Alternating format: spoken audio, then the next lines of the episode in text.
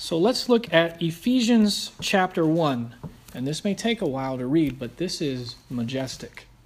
Ephesians chapter 1. Paul, an apostle of Christ Jesus by the will of God, to the saints who are in Ephesus and are faithful in Christ Jesus. Grace to you and peace from God our Father and the Lord Jesus Christ. Blessed be the God and Father of our Lord Jesus Christ, who has blessed us in Christ with every spiritual blessing in the heavenly places, even as he chose us in him before the foundation of the world, that we should be holy and blameless before him.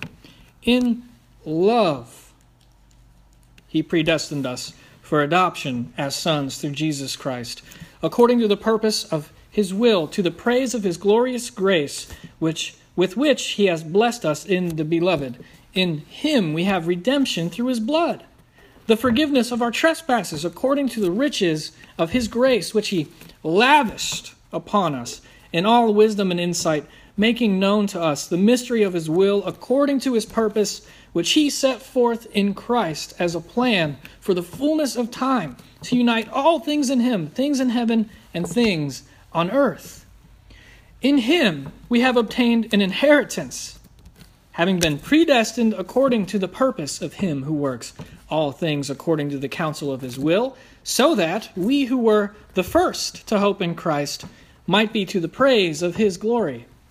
In him you also, when you heard the word of truth, the gospel of your salvation, and believed in him, were sealed with the promised Holy Spirit, who is the guarantee of our inheritance, until we acquire possession of it, to the praise of his glory. For this reason, because I have heard of your faith in the Lord Jesus and your love toward all the saints, I do not cease to give thanks for you, remembering you in my prayers, that the God of our Lord Jesus Christ, the Father of glory, may give you the spirit of wisdom and revelation in the knowledge of him, having the eyes of your hearts enlightened, that you may know what is the hope to which he has called you, what are the riches of his glorious inheritance in the saints, and what is the immeasurable greatness of his power towards us who believe, according to the working of his great might that he worked in Christ when he raised him from the dead and seated him at his right hand in the heavenly places, far above all rule and authority and power and dominion, and above every name that is named, not only in this age but also in the one to come. And he put all things under his feet and gave him as head over all things to the church, which is his body, the fullness of him who fills all in all. This is the word of the Lord. Thanks be to God. Whew! This is an amazing passage. This is a beautiful passage, isn't it? I had a professor while I was in college who was supposed to teach the whole book of Ephesians, but he never even got through the first chapter. The first chapter of Ephesians here is just packed with amazing things, and we have read all of it because in order for us to really be brought into the context of what's going on here, the amazing promise here, well, it's to focus us on the inheritance, the fact that we have the inheritance in him, in Christ, and in the saints. That's the focus of this chapter, and it's going to be what we're talking about this morning. We're talking about the inheritance in Christ and how to live with special emphasis on our current holiday season. What am I talking about? Well, October, Halloween, November, All Saints' Day, and coming up soon, Advent, Christmas. Well, let's talk about this. All Saints' Day and Halloween, they actually come to us from Scripture. This is kind of hard to believe, but believe it or not, this is actually the Scripture that we get it from, these holidays historically. Why? Because it keeps talking about our inheritance in Christ. And we'll talk more about this as we go on. But essentially, the Christmas holiday, the Easter holiday, All Saints' Day, all of these things are part of Christ's inheritance in the saints. Things for us to orient our time around God, for us to celebrate. So let's get into the scripture. There is one central verse, and this is the verse I wanted to have on the screen that brings all of this to bear. It is verse 18. So if we could all look at verse 18, it's in the middle of a long sentence. The whole thing is basically one sentence, by the way, if you didn't notice.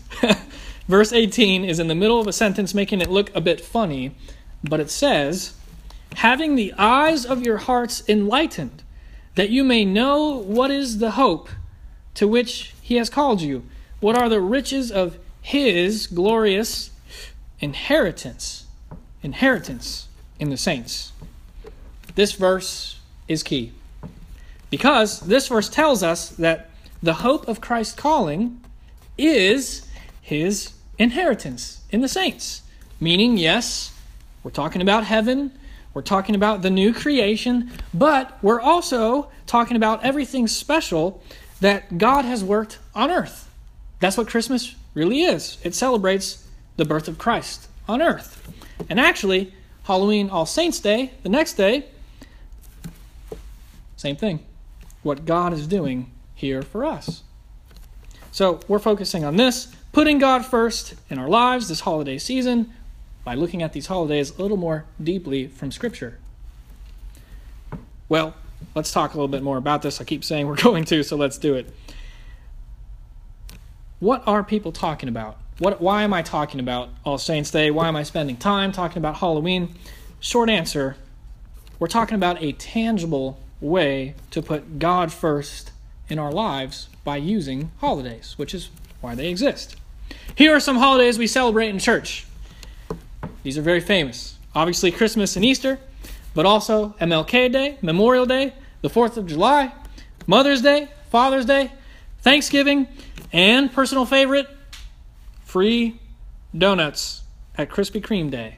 And let me tell you, it's a favorite holiday of many, many Sunday school classes. Nothing wrong with that. But here's the truth about this. This is a truth that really hit me hard. We spend a lot of time celebrating what are actually secular holidays in church. In fact, our celebration of secular days really basically outweighs the time we spend celebrating historic church calendar holidays. And this is bad news. This is bad news. This is a problem for you and for me and for the world, in fact, because when we make secular celebrations emphasized in church, church begins to suffer, which means that the world suffers because Christ in us means that Christ is shining through us as the light of the world. We are the body of Christ in the world. Having the eyes of our hearts enlightened, our key verse says this morning, we should not be like this. We should not make worldly celebrations our focus. Our focus should be celebrating what God does and what God is doing. In other words, we should live into our inheritance, Christ's inheritance in the saints, the inheritance of the church and the church calendar. We should give our time all to God. So this is why the church calendar exists. It's why I'm talking about it, why we celebrate Christmas, Easter, etc. It's all about focusing on God, God's things. When we give God our holidays and our calendars, we give the time that we are given by God, right? Which is another way of saying our lives. What are our lives except the time we've been given by God? When we orient everything, our calendars, to God, well, we're doing what we should be doing, which is giving what is really God's back to God. This is also known as worship. Worship. And so, talking a little bit more about this, there's a good metaphor. It's a good metaphor here. It's important for all of us to understand. In his book, Mere Christianity, very popular book, author C.S. Lewis writes this, quote, if you read history, you will find that the Christians who did the most for the present world were just those who thought most of the next.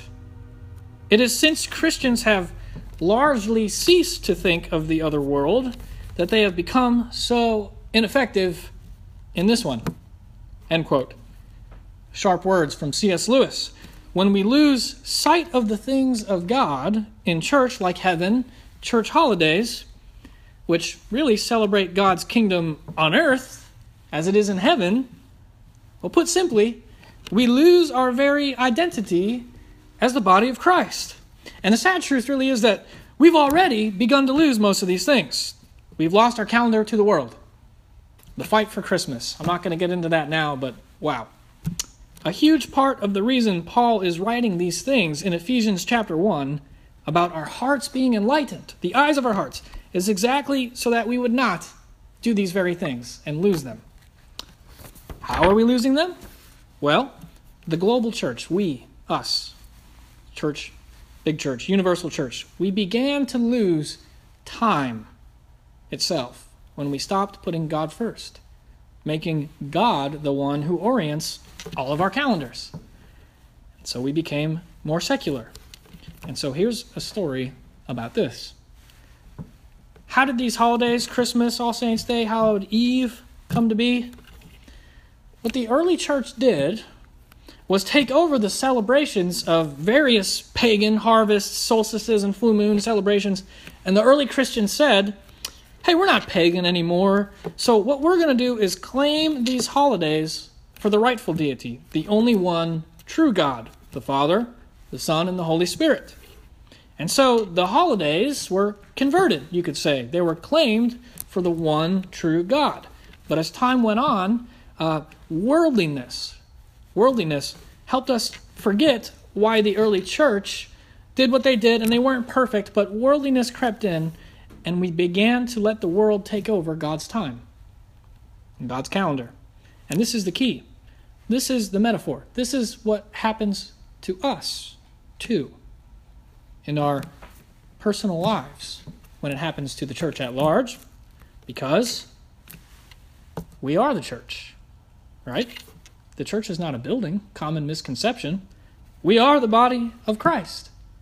As we begin to let the world creep in at the edges of our lives, and the world begins to take more and more of our personal time and our calendars, it's all we're ever doing, thinking about the world, we become more and more worldly instead of, for example, more and more holy. We begin to live less and less like Christ, and then we begin to lose the inheritance in the saints. For example, the church at large. Christmas, All Saints Day, which I think many of us have never even heard of for this very reason, and Hallowed Eve, Halloween, and I think we all know what happened to that one. So this is a huge issue. And by the way, I'm not saying that we should not be in the world, but that we should not be of it. Well, what does the church lose when we start to lose Christ as our true Lord and the Lord of our time like this? What does our scripture tell us here? Well, we lose everything. Eventually, this is verse 10. Verse 10 in our chapter, when it tells us what the rich inheritance of the saints in Christ really are or really is, quote, "All things in him, all things, things in heaven and things on earth." So we lose all things when we lose Christ as our Lord, because everything belongs to Christ. Even our very selves belong to God, redeemed by the blood of the Lamb, verse 7 says.